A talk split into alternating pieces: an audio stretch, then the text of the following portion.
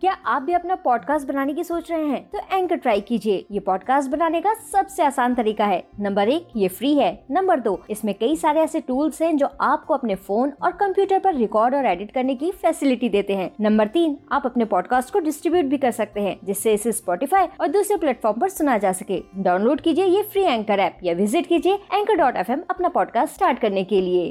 आप सुन रहे हैं स्टोरी विद अनवी कोशिश करके तो देखो। एक बार की बात है, ढोलकपुर जंगल में चंपा लोमड़ी जल्दी जल्दी अपना सारा काम खत्म करती है और फिर खूब सारे चने लेकर अपने घर के बाहर जाकर बैठ जाती है। अब क्योंकि शाम का समय था तो उसे सभी को इधर उधर आते और जाते देखकर भी बहुत अच्छा लग रहा था। तभी वहाँ चंदू चूहे के साथ मोंटी बंदर आता है और फिर वो दोनों भी चंपा लोमड़ी के साथ बैठकर चने खाने लगते हैं और उससे इधर और उधर की बातें भी करने लगते हैं।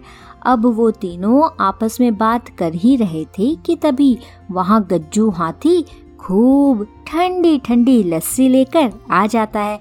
अब चने के साथ लस्सी मिलने पर बाकी सब भी बहुत खुश होते हैं और फिर से एक दूसरे से बात करने लगते हैं। लेकिन तभी बातों ही बातों में चंदू चूहा इतनी तेज हंसता है कि उसकी पूछ के हिलने से चंपा लोमड़ी की लस्सी गिर जाती है और फिर चंपा लोमड़ी उस पर खूब गुस्सा करने लगती है।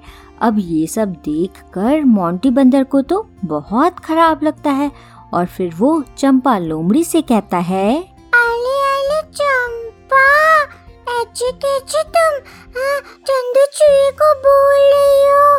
लच्छी लच्छी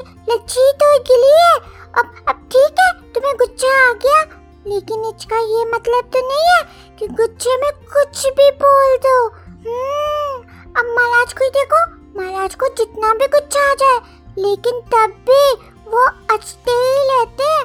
तुमने तो देखा ये महाराज कितनी बड़ी बड़ी बातें अचते हुए कह जाते हैं।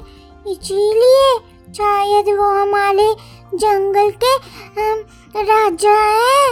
हम्म, अब हम ना कभी भी चंपा के पास नहीं बैठेंगे ठीक है? चलो तुम। और फिर ऐसा बोलकर मोंटी बंदर अपने साथ चंदू चूहे को लेकर वहाँ से चला जाता है और उन दोनों को जाते देख गज्जू हाथी भी वहाँ पर नहीं रुकता है।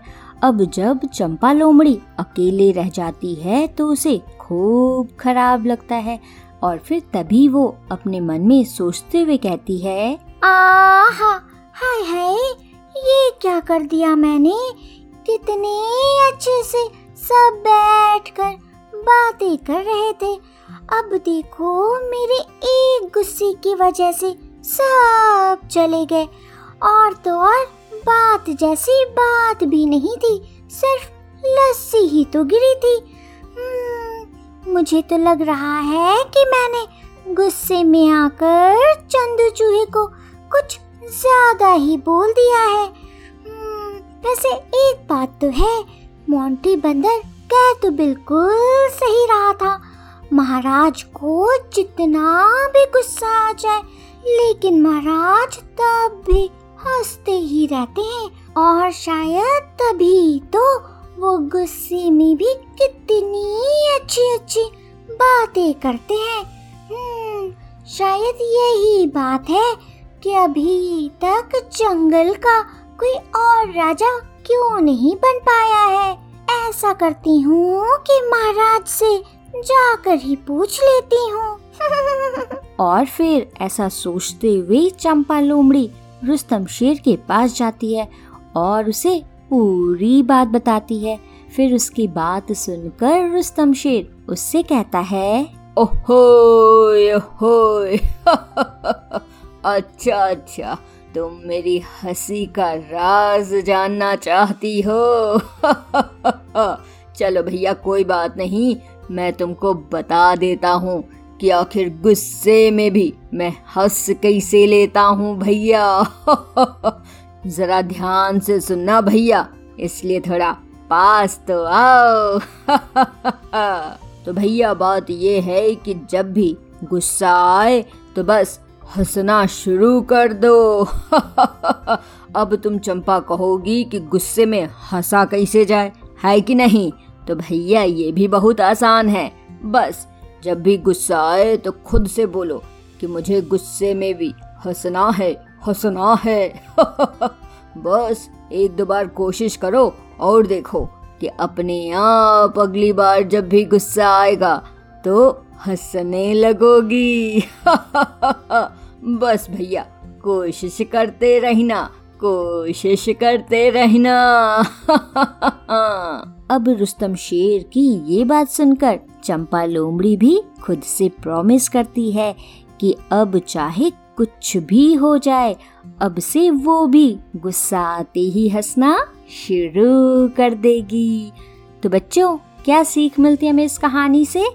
इस कहानी से हमें ये सीख मिलती है कि बच्चों, पहली बात तो हमें गुस्सा करना ही नहीं चाहिए और अगर किसी बात को लेकर गुस्सा आ भी जाए तो हमें उस समय खुद को कुछ भी बोलने से रोक कर हंसना शुरू कर देना चाहिए।